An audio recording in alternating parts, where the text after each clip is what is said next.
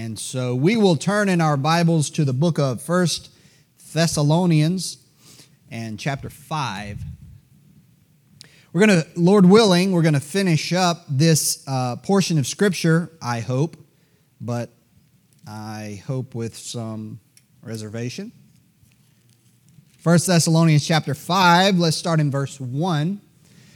I'll pray first and then we'll read. Of course, this should be, by now, this passage should be somewhat familiar to you, and as we go through it, and then we'll do a little bit of review after I read it, and then we will continue in our study. Let's pray together. Lord in heaven, thank you so much for everyone that's here this morning. Thank you for stirring up the hearts of your people to meet together, to fellowship with one another, to seek you by means of the church. Lord, thank you so much for the church of God, the group that you have put together, the family of God, our brothers and sisters. And thank you for the opportunity to serve one another. And Lord, we do thank you for the hope we have of your soon return. You said, I come quickly.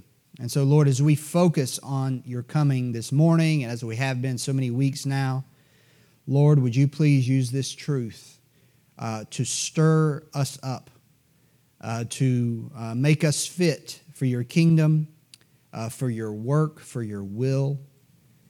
Would you, Lord, use these truths to make us more like the Lord Jesus Christ as well? Lord, you know I don't have any ability to speak or to rightly explain and give your word to your people, but Lord, I trust that through your Spirit, that you'll give me the help I need to help your people, and especially, Lord, that you would help your people to receive the engrafted word, and that you would help them through it, Lord. Lord, we commit this time to you in Jesus' name. Amen. 1 Thessalonians chapter 5, verse 1. We'll read down through verse 11 just to refresh our memory.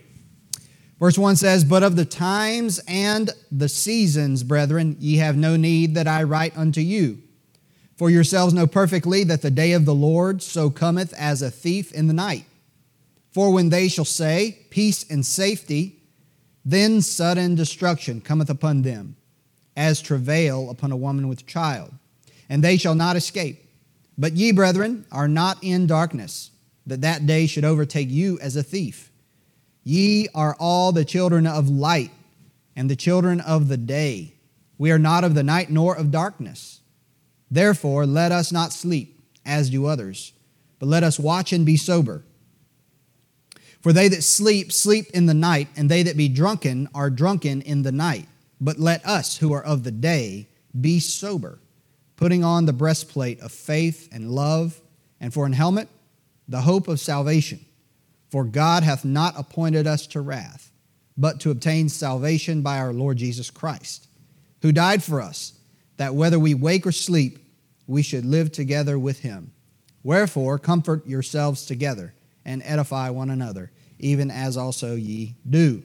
So last couple weeks ago, we looked at the distinction that's in this passage between the church and the world. There's a pivot between the two. Of course, we talked about the coming of the Lord is described as, is compared to a thief coming to plunder, coming to rob at night. But we also saw in verse number 3, I believe, verse number 4 rather, that description of the Lord's return as a thief in the night is not applicable to the Christian, because the Christian is a child of light, the Christian is a child of the day. Whereas the Lord's coming as a thief in the night is an act, you could say, is an event that happens to the world, as a thief or a burglar might come and cause destruction and harm. But for us, that's not what we're concerned about. We looked at the difference between the two, the difference in they, and then you have these ye, and we, all through this passage, which shows us a distinction that the Lord makes between the world and the church. The world and the church. And then we also saw that there are some contrasts here. You have the day versus the night. You have light versus darkness. You have watching versus sleeping. You have soberness versus drunkenness. And we also saw how that, especially last week, we talked about how that because we are children of the day, because we are children of light, you might say it like this: we live as you would live in the daytime. Number one, that means we're not ignorant because we can see. But number two, we live in the daytime because it is a time of labor. Labor. Now, barring some unusual circumstance like illness or, having to stay up all night the previous night or something like that, normally sleeping during the day would not be a good idea, right? Normally, if you go to your job and you say, hey, look, I'm kind of tired, I'm going to go back in the break room and take a nap, that probably would not go over too well in most, in most companies, right? Did they let you do that at ABC Locksmiths? No. Yeah. Well, if he locks the door, nobody's going to know what he's doing anyway, right?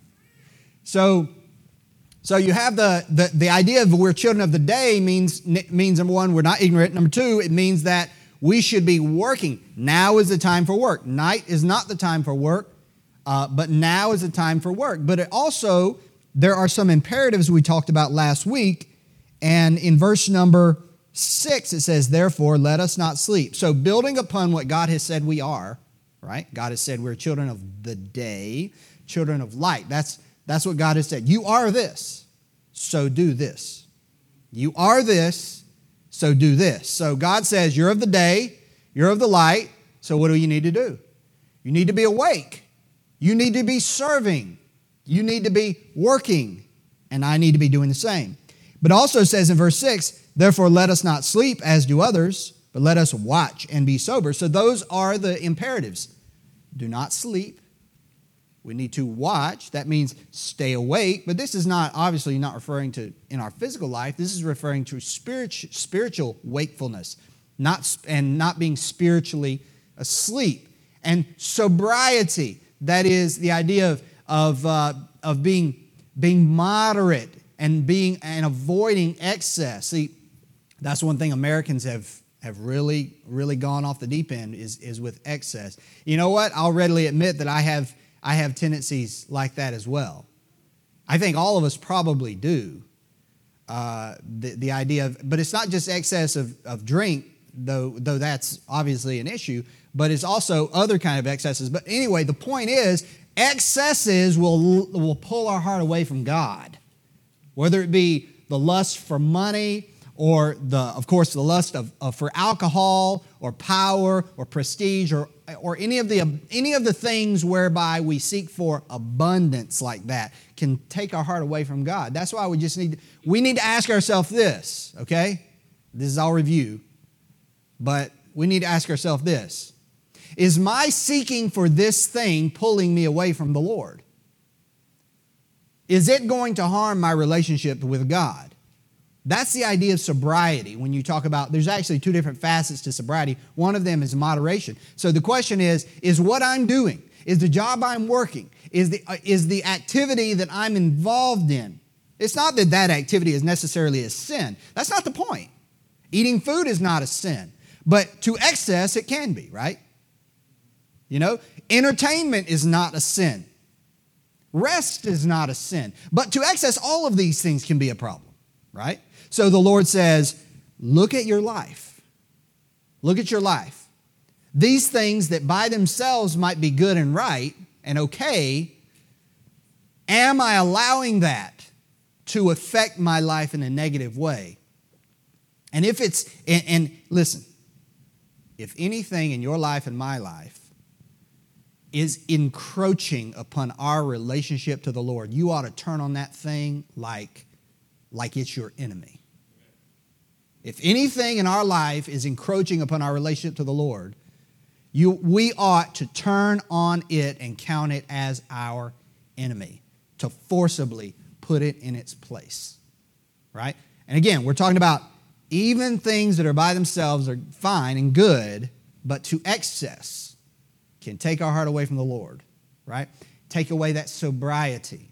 But the other facet to sobriety is the idea of being serious, to being grave, taking something seriously. And that's also something we should do as someone in the day, someone who has work to do, someone who knows they're going to give an account. Are we looking at our work and our ministry for God? You say, well, I don't have a ministry. Yeah, you do have a ministry. You should have a ministry, right? We talked about active involvement, being fully engaged, totally plugged in. You know what? The church is the place where you minister, right? That's why it's here. The church is the means. We shouldn't be looking for ministry outside somewhere else. The church is the means, is the place that God has provided whereby we can minister. And of course, the church, through its ministries, allows us all to minister to the people outside that aren't part of our church as well. So that's the idea. But again, last week we talked about, are we taking our responsibility, our duty, and our ministry and our time serious before the Lord? Pastor Stewart, he preached on last couple services, preached on commitment, and that's the same. That's two sides of the same coin. If we're serious about our relationship to God, commitment will not be a problem. Right? Commitment will not be a problem. And when we're talking about our relationship to God, our relationship to one another, our relationship to the church, we're talking about commitment. It's just a matter of prioritizing it. Not letting anything in our lives. The question's already answered. Before anything comes up, we've already decided we ain't doing it. If anything seeks to take the place of the rightful place of the things of God in my life, I'm just not doing it. Don't even ask. It's not happening. It's not an option. I'm not going to find a way around it. I'm not going to try to explain it away. It's not happening. You see, that's the kind of seriousness that we need about our relationship to the Lord. And this is not being a jerk about it. It's just a matter of, I'm serious. Right? My relationship to God is that important.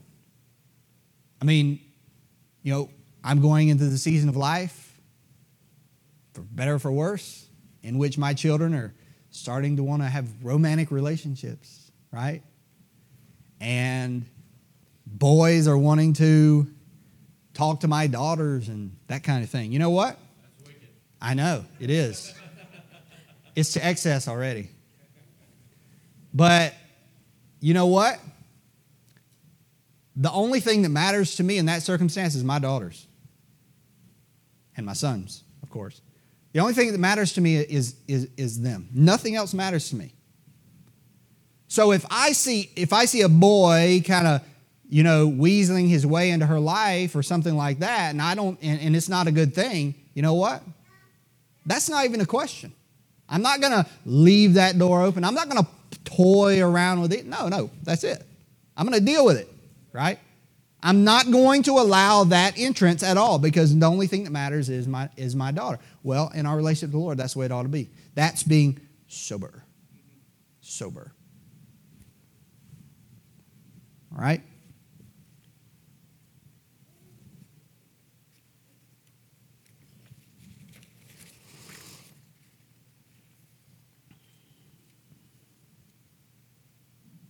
Look at Romans chapter 13 so that we can continue in our study.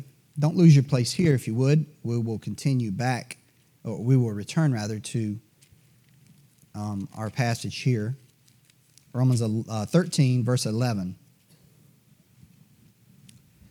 We're going to read two passages right now, and I want you to listen to the language because it overlaps what we're reading in 1 Thessalonians chapter 5. Romans 13, verse 11. Says this, and that knowing the time, again, talking about the times and seasons, the coming of the Lord approaches, that now it is high time to awake out of sleep. For now is our salvation nearer than when we believed. Of course, that's just simply to say the coming of the Lord is closer now than it was yesterday, and that it ever has been. That's just a fact of reality, right? Verse 12 says, the night is far spent, the day is at hand. Let us therefore cast off the works of darkness and let us put on the armor of light. Let us walk honestly as in the day, not in rioting and drunkenness, not in chambering and wantonness, not in strife and envying. But put ye on the Lord Jesus Christ and make not provision for the flesh to fulfill the lusts thereof. Notice that, knowing the time. You know what? God has told, we've been studying this doctrine, right? We have been studying the scripture to know when the Lord is coming. Not the day, not that kind of thing, but to know the times and the seasons. That's 1 Thessalonians chapter 5, verse 1. You are, and I am not ignorant of this time, right? We should be living in light of what we know, that the Lord is coming. And every day that passes, that draws near. And we can see around us this world degrading day by day. That's exactly what, right? We've studied this. That's exactly what God said would happen. We know the time. We have no excuse. And that fact should prompt action in us. Listen, and I say this to myself as much as I say it to you. We cannot, we should not, we must not continue as we have been. Right? We need to move forward and do more and be more devoted than we have been. Why? Because the Lord's return is getting closer. This is the lesson that God is saying. It is time. The night is far spent. The day is at hand. Let us, what's the word? Therefore, right? The Lord's coming.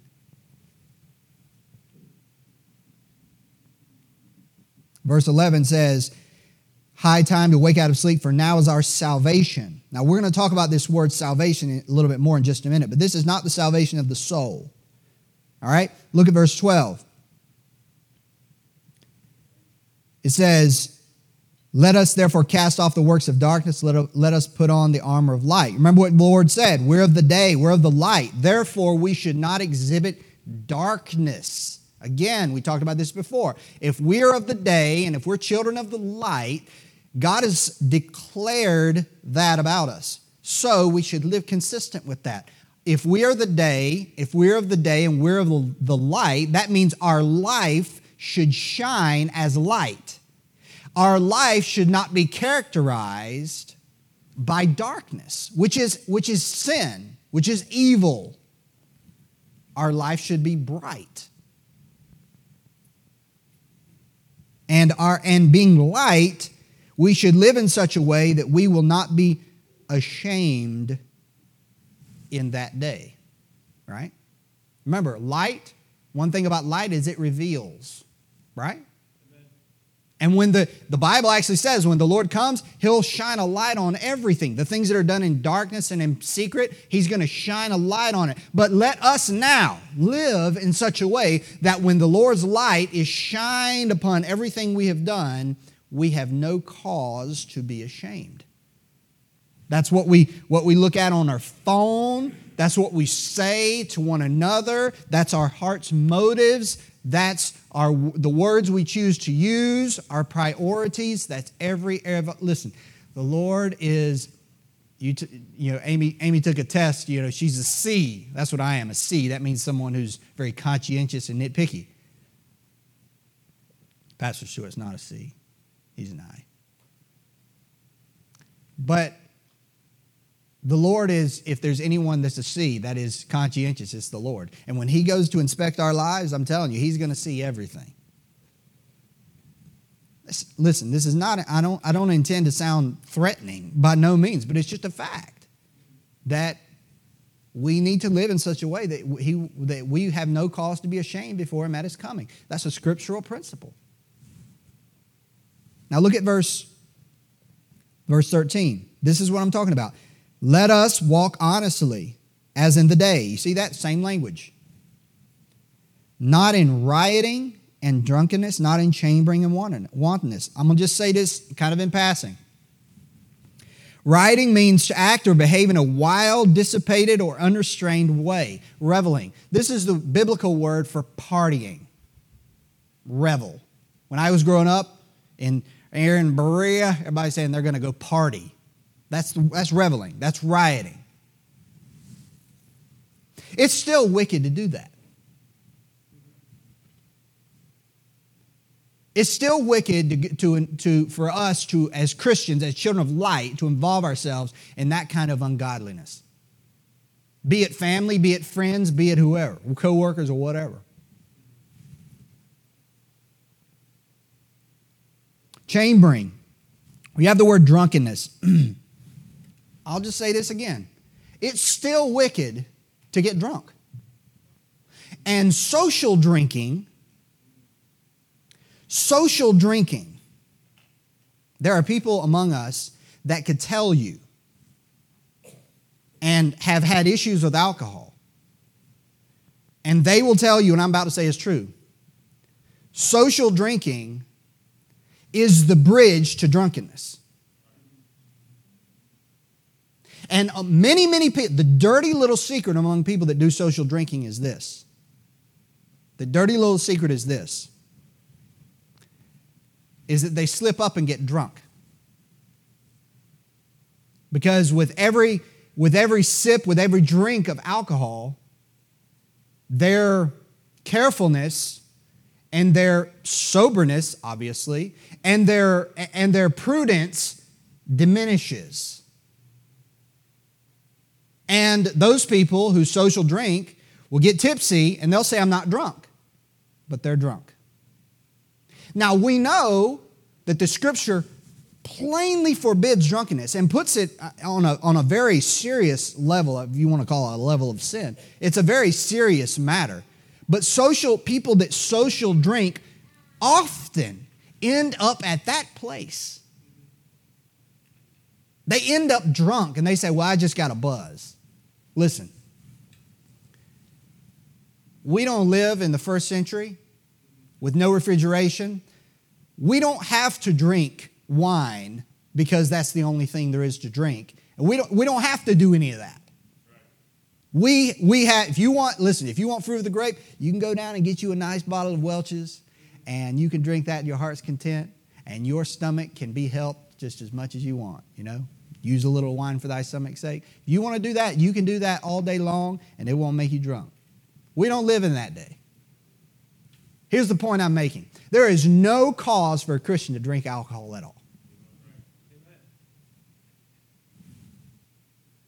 And as I said, the dirty little secret is dipping our foot into the social drinking. The first question we have to ask is this. Why? Why? Why do you feel it necessary? But the second question is, do you really think that you're not ever going to get drunk? Just saying. I know when we talk about drunkenness in this context, it's not just referring to alcohol. It's also referring to the idea of excess and lack of sobriety in other areas of our life. But it for sure includes alcohol, right?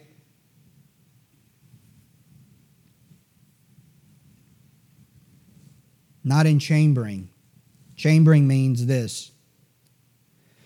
To behave wantonly or lewdly, to have sexual relations with a person. Wantonness is lustfulness, lasciviousness, and sexual promiscuity. I'll say this again. It's still a wicked sin to be involved in a sexual relationship of any kind outside of marriage. Okay? None of us, none of you, nor I, should be afraid to say people that living with one another who are not married is still wicked. Right? It is not okay regardless of what society says. It is still wicked and is still ungodly. And God still says, but whoremongers and adulterers God will judge. And it's wicked. But this also applies to social media and what's on the internet. Because lasciviousness and lust, which is wantonness, are all part of the same sin. Just one begins in the heart and one is manifested in the action. Listen, as the coming of the Lord approaches, which is the context, right? This is the context of this passage.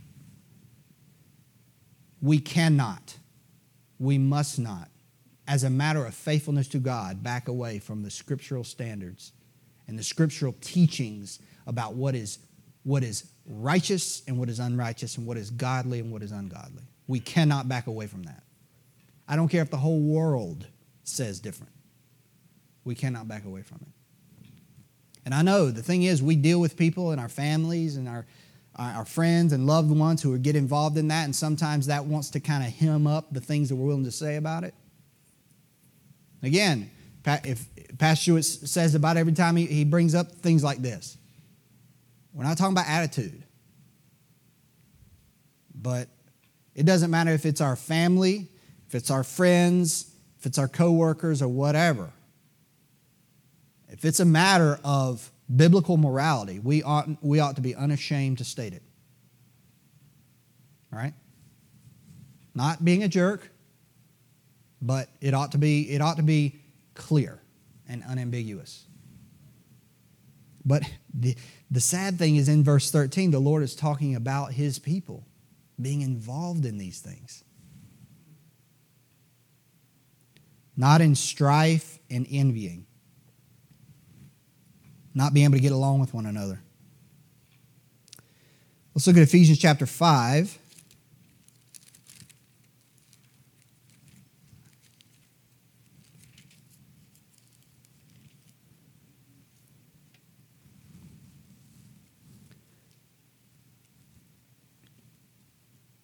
Verse 6, let no man deceive you with vain words, for because of these things the wrath of God cometh upon the children of disobedience. Be not ye therefore partakers with them, for ye were sometimes darkness. I love this verse, because this verse doesn't say we were in darkness, but we were the darkness. We were the cause before we knew God. But now are ye light in the Lord. Again, what does God say? If ye live right, you're light in the Lord. Is that what it says? What does it say? Now are ye light. And what's the next word there, Ari?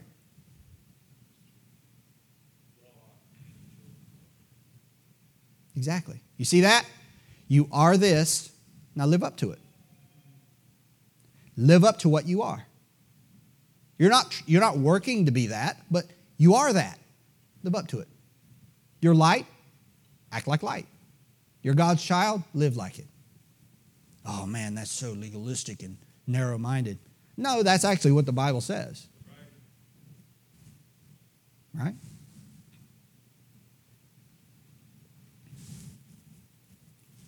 Verse 9, for the fruit of the Spirit is in all goodness and righteousness and truth, proving what is acceptable unto the Lord, and have no fellowship with the unfruitful works of darkness, but rather reprove them. Ooh, that's an unpopular way to say it. That's an unpopular thing to do. Speak out against evil. But that's what it says. For it is a shame even to speak of those things which are done of them in secret, but all things that are reproved are made manifest by the light, for whatsoever doth make manifest is light. Wherefore he saith, awake thou that sleepest, and arise from the dead, and Christ shall give thee light. Notice the mention of sleeping. See then that you walk circumspectly, not as fools, but as wise, redeeming the time. Again, talking about the Lord's coming approaching. So this is not just, I think the verse about redeeming the time, which is verse 16 is not so much about, of course, we often hear it used in context of, using your time wisely. And it definitely has application, but this is actually more properly applied to the shortness of time before the Lord comes. Time is short. We need to make sure we're using it, right? And it says, because the days are evil. We know that's also a scriptural principle. Verse 17, wherefore be ye not unwise, but understanding what the will of the Lord is. And be not drunk with wine. Here it is again. Amazing. In the same context, if these things come up, these same themes, you see them over and over and over. Be not drunk with wine, wherein is excess, but be filled with the Spirit, speaking to yourselves in psalms and hymns and spiritual songs, singing and making melody in your heart to the Lord. You know what that is? That's a kind of a subtle reference to the church. Because this is something I just came upon recently from someone else. Something I was reading. This singing is not just us singing to God. This is us singing this way to one another. Whoa. So that means when we sing in church, primarily we're singing to the Lord, right? In our heart we're singing unto God. But our singing is supposed to encourage each other. Whoa, that should change the way we sing, shouldn't it? That should change the way we sing. In other words, and the funny thing is that's the polar opposite of what we do.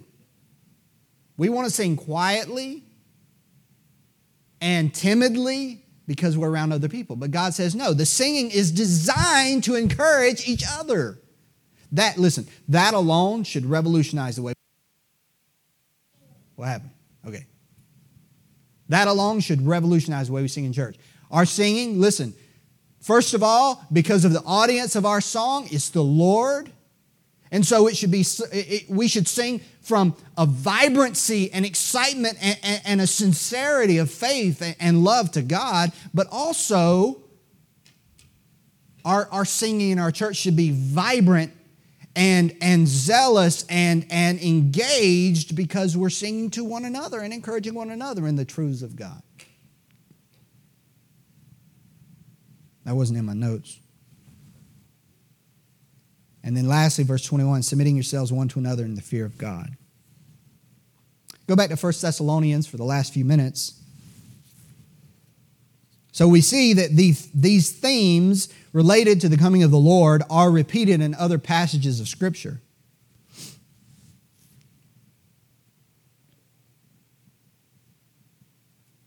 Look down at verse number 7. For they that sleep, sleep in the night. They that be drunken are drunken in the night. But let us who are of the day be sober, putting on the breastplate of faith and love, and for an helmet the hope of salvation. You know what you have here? You have 1 Corinthians chapter 13. Last verse. And now abideth faith, hope, charity. These three.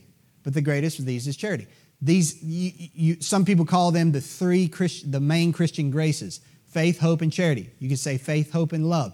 These, faith you could say is deals with our relationship to the Lord and His Word. Right? Because it deals, faith cometh by hearing, hearing by the Word of God, and faith, it's impossible to please God without faith. So faith primarily deals our relationship to God and His Word and His will. Love deals primarily, especially the word charity, deals primarily with our relationship to one another in the body of Christ. Of course, we know we love God, but many times in the New Testament, the word love is a reference to love between believers. But the third is hope. And in this passage, hope is fitting. You know why? Let me give you a definition of hope. Because we're going to, Lord willing, next week we're going to get into the concept of hope. Hope is this. Hope and faith are related to one another, but are not the same. Okay? Faith is trust in what God says about present fact that you can't see, right? Jesus died for me. We trust in the Word of God that describes that sacrificial death. We trust in that. That is an established fact that is done. We believe it. That's faith. Hope is different. Hope is this. Hope is faith in the future. Faith in the future aspect. Hope deals with faith in things that are expected, that are not present, but yet future. So when you talk about the coming of Christ, that's why you see the word hope in relation to the coming of Christ so often, because the coming of Christ has not happened. We don't have faith in the coming of Christ. We have hope. hope, because it's faith. We believe, but we believe in something that is yet to come. That's the difference between faith and hope. One is present, one is future. And hope, you might define it as expectation with desire, but hope is not merely the way we use it today. It's not like a wish. You know, you might say, "Well, is the hurricane going to come over South Carolina?" You say, "Well, I hope not." That's a wish.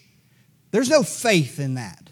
That's just an expression of a desire. You might say, "Well, I don't even know what you would say in place of that," but because we use it so often. But hope is you believe that it is 100% sure. It just hasn't happened yet. That's hope. And we'll look at that a little bit later. But to conclude, verse 8, let's read it again. "But let us who are of the day be sober, putting on the breastplate of faith and love, and for an helmet, the hope of salvation." This salvation is the salvation of the body. We're not waiting to be saved from sin. That's past. That's why it says the hope, which is what? Future. This is the hope of salvation yet to come. This is the salvation of the body.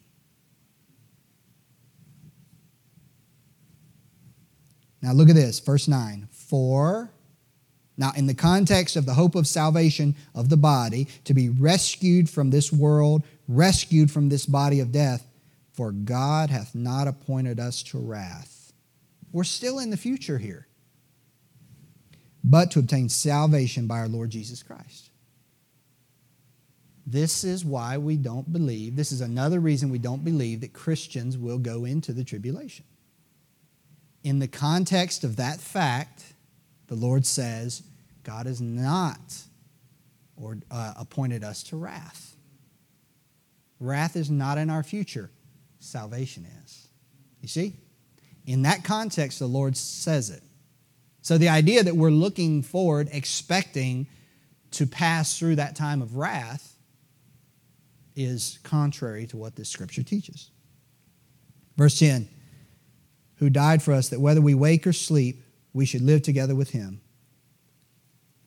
Wherefore, comfort yourselves together and edify one another." That comfort, that's what was mentioned in 1 Thessalonians chapter 4. Whether waking or sleeping, the dead in Christ shall rise first, then we which are alive and remain shall be caught up together with them to meet the Lord in the air, right? That's waking, that's sleeping, that's alive, that's dead, and that's the source of the Christian's comfort, knowing that God does not have any wrath for us. He has not appointed us to that, but he has appointed us, in contrast, to obtain salvation, right? Helmet of salvation. That's the salvation of the body in the context. He's not appointed us to wrath, future, but to obtain salvation, future, by our Lord Jesus Christ. So that's one reason we know, we'll get into a lot more, but that the Christian will not pass into the time of wrath, the tribulation, but will be saved from it. Salvation. All right? So we'll pick up there next time. Let's pray.